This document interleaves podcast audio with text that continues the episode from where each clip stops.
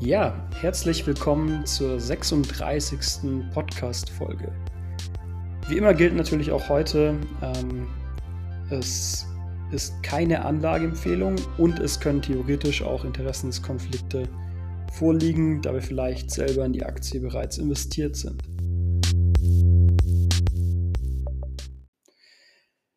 Bei dem Unternehmen, um das es heute geht, handelt es sich um eine Bank und zwar um eine Bank aus dem Norden Europas. Das Unternehmen ist Nordea und Nordea ist eine Bank aus Finnland, die tatsächlich stark in den Nordics unterwegs ist. Also man ist vor allem in Norwegen, in Schweden, Finnland selber, aber eben auch Dänemark aktiv und zusätzlich noch in den sogenannten Baltics, also Lettland, Estland und Litauen.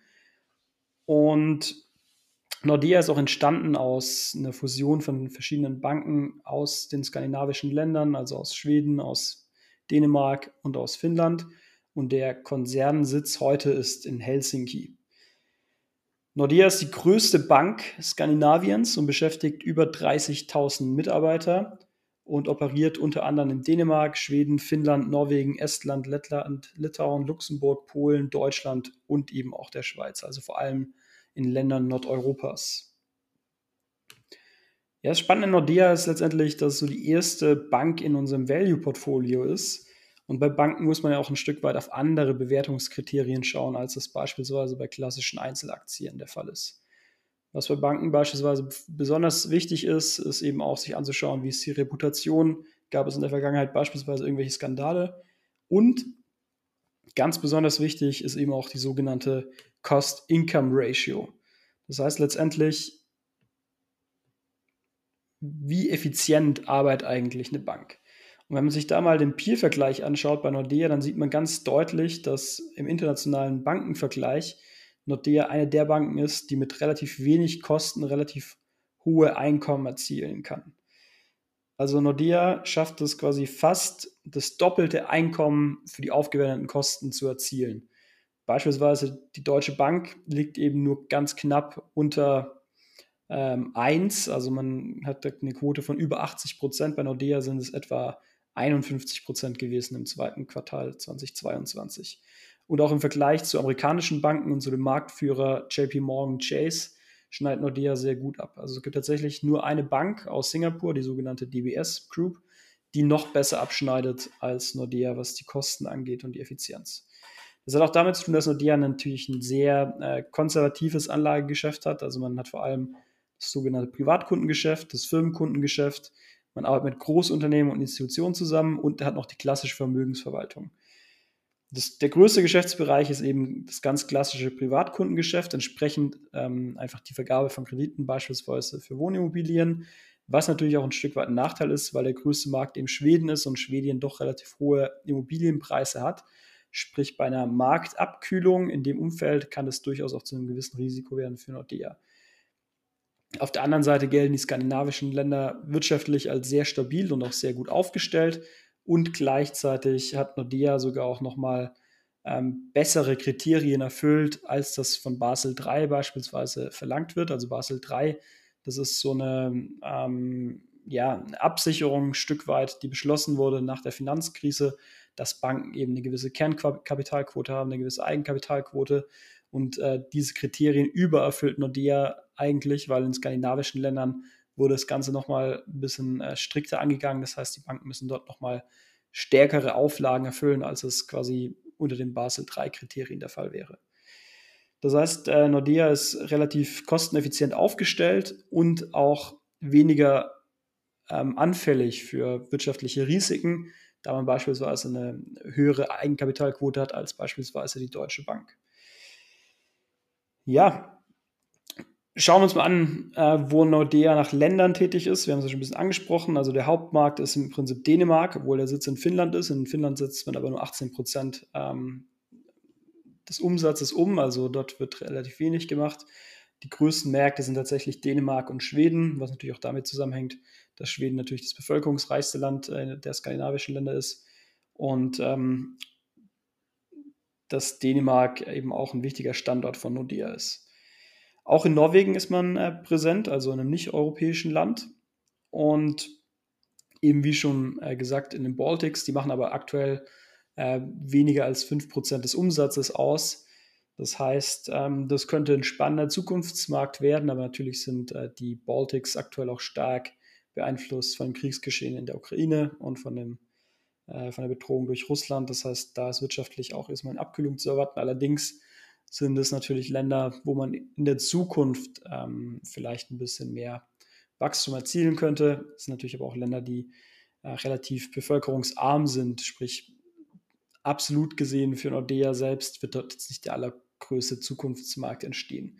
Nichtsdestotrotz ähm, ist eben eine führende Marktstellung in Skandinavien und auch in den nordeuropäischen Ländern und davon profitiert Nordea natürlich auch, was die Umsatz- und Gewinnentwicklung angeht. Also man ist ganz konsequent und solide gewachsen in den letzten Jahren. Der Gewinn äh, steigt relativ stetig. Man hat eine relativ geringe Ausschüttung aus dem Free Cashflow, also nur knapp über 30 Prozent und hat äh, quasi überschüssiges äh, Kapital, das man zur Verfügung hatte, noch genutzt für einen sogenannten Aktienrückkauf. Das heißt, tendenziell steigt eben auch der Gewinn pro Aktie, weil eben Aktien zurückgekauft werden von Nordea. Das ähm, macht es auch sehr wahrscheinlich, dass die Dividende weiter ansteigen wird von Nordea. Man kann jetzt nicht das Ausgangsniveau 2022 verwenden, wo die Dividende von 1,41 äh, Euro pro Aktie ausgeschüttet wurde, weil äh, natürlich das eine Sonderdividende war. Das hat auch darauf beruht, dass man eben 2020 die Dividende ein Stück weit gekürzt hat, wegen der Unsicherheit rund um Corona. Aber man kann davon ausgehen, dass das Dividendenniveau auf jeden Fall gehalten wird, tendenziell eben eher gesteigert wird, weil der Gewinn pro Aktie auf jeden Fall zunehmen wird durch das Aktienrückkaufprogramm und auch die Ergebnisse vom zweiten Quartal sind dann doch relativ gut ausgefallen.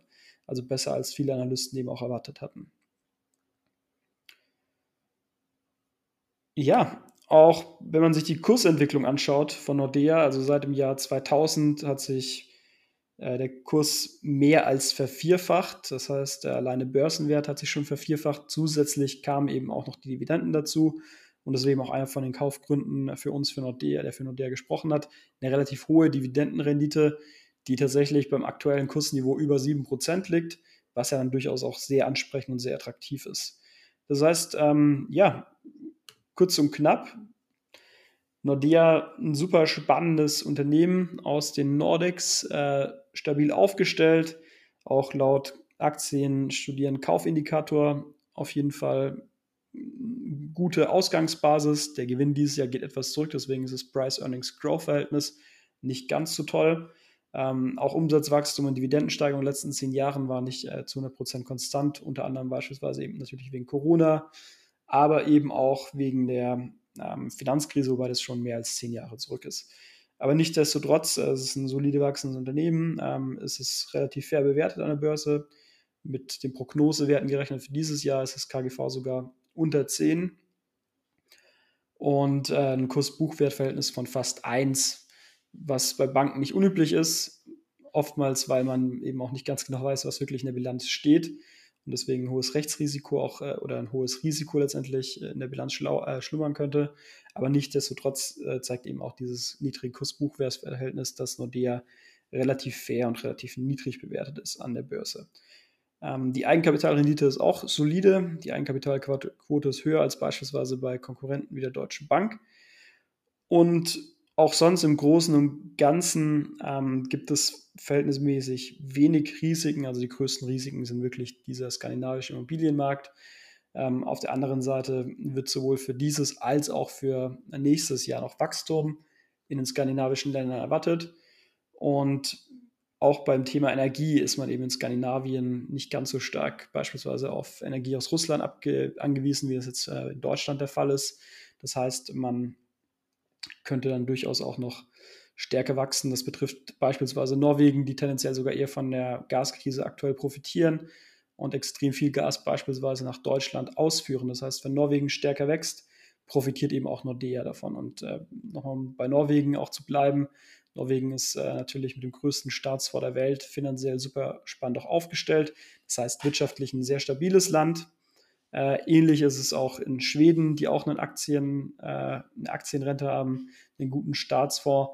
Und entsprechend ist einfach eine ganz andere Aktienkultur beispielsweise vorhanden, als das ähm, in, in, Deutschland der Fall ist, wovon natürlich auch ein Finanzinstitut wie Nordea durchaus profitieren kann, beispielsweise im Wealth Management. wo sie ja durchaus auch ähm, ja, etwa 12 Prozent äh, der Umsätze machen in dem Segment Vermögensverwaltung. Ja, also im Großen und Ganzen Nordea solides, spannendes Unternehmen, in das wir jetzt erstmal investieren. Risiken sind eben eine Abkühlung des Immobilienmarktes, wie schon mehrmals angesprochen, aber im Großen und Ganzen eben ein großer Profiteur von der Entwicklung der nordeuropäischen Länder, die ja tendenziell meistens besser war als von anderen europäischen Ländern. Das heißt, für eine Bank ein sehr solides, ähm, stabiles Umfeld, was insbesondere für Banken natürlich sehr spannend ist, weil sie so entspannt ihrem Tagesgeschäft nachgehen können. Auch ist Nordea nicht besonders, besonders stark in, ähm, im Investmentbanking aktiv, sprich die Erträge sind auch relativ stabil und wachsen im Normalfall auch solide. Ja, das war's zur heutigen Aktienanalyse von Nordea und wir freuen uns schon wieder auf nächste Woche wenn dann die nächste Aktie von uns vorgestellt wird. Wir sind selber gespannt. Aktuell haben wir noch keine Zukäufe getätigt. Bei Nordea sind wir jedenfalls schon investiert und wir sind insbesondere voller Erwartungen und äh, auch gespannt auf die kommende Woche, was da alles passieren könnte noch an der Börse. Die Gaskrise beschäftigt uns natürlich weiter.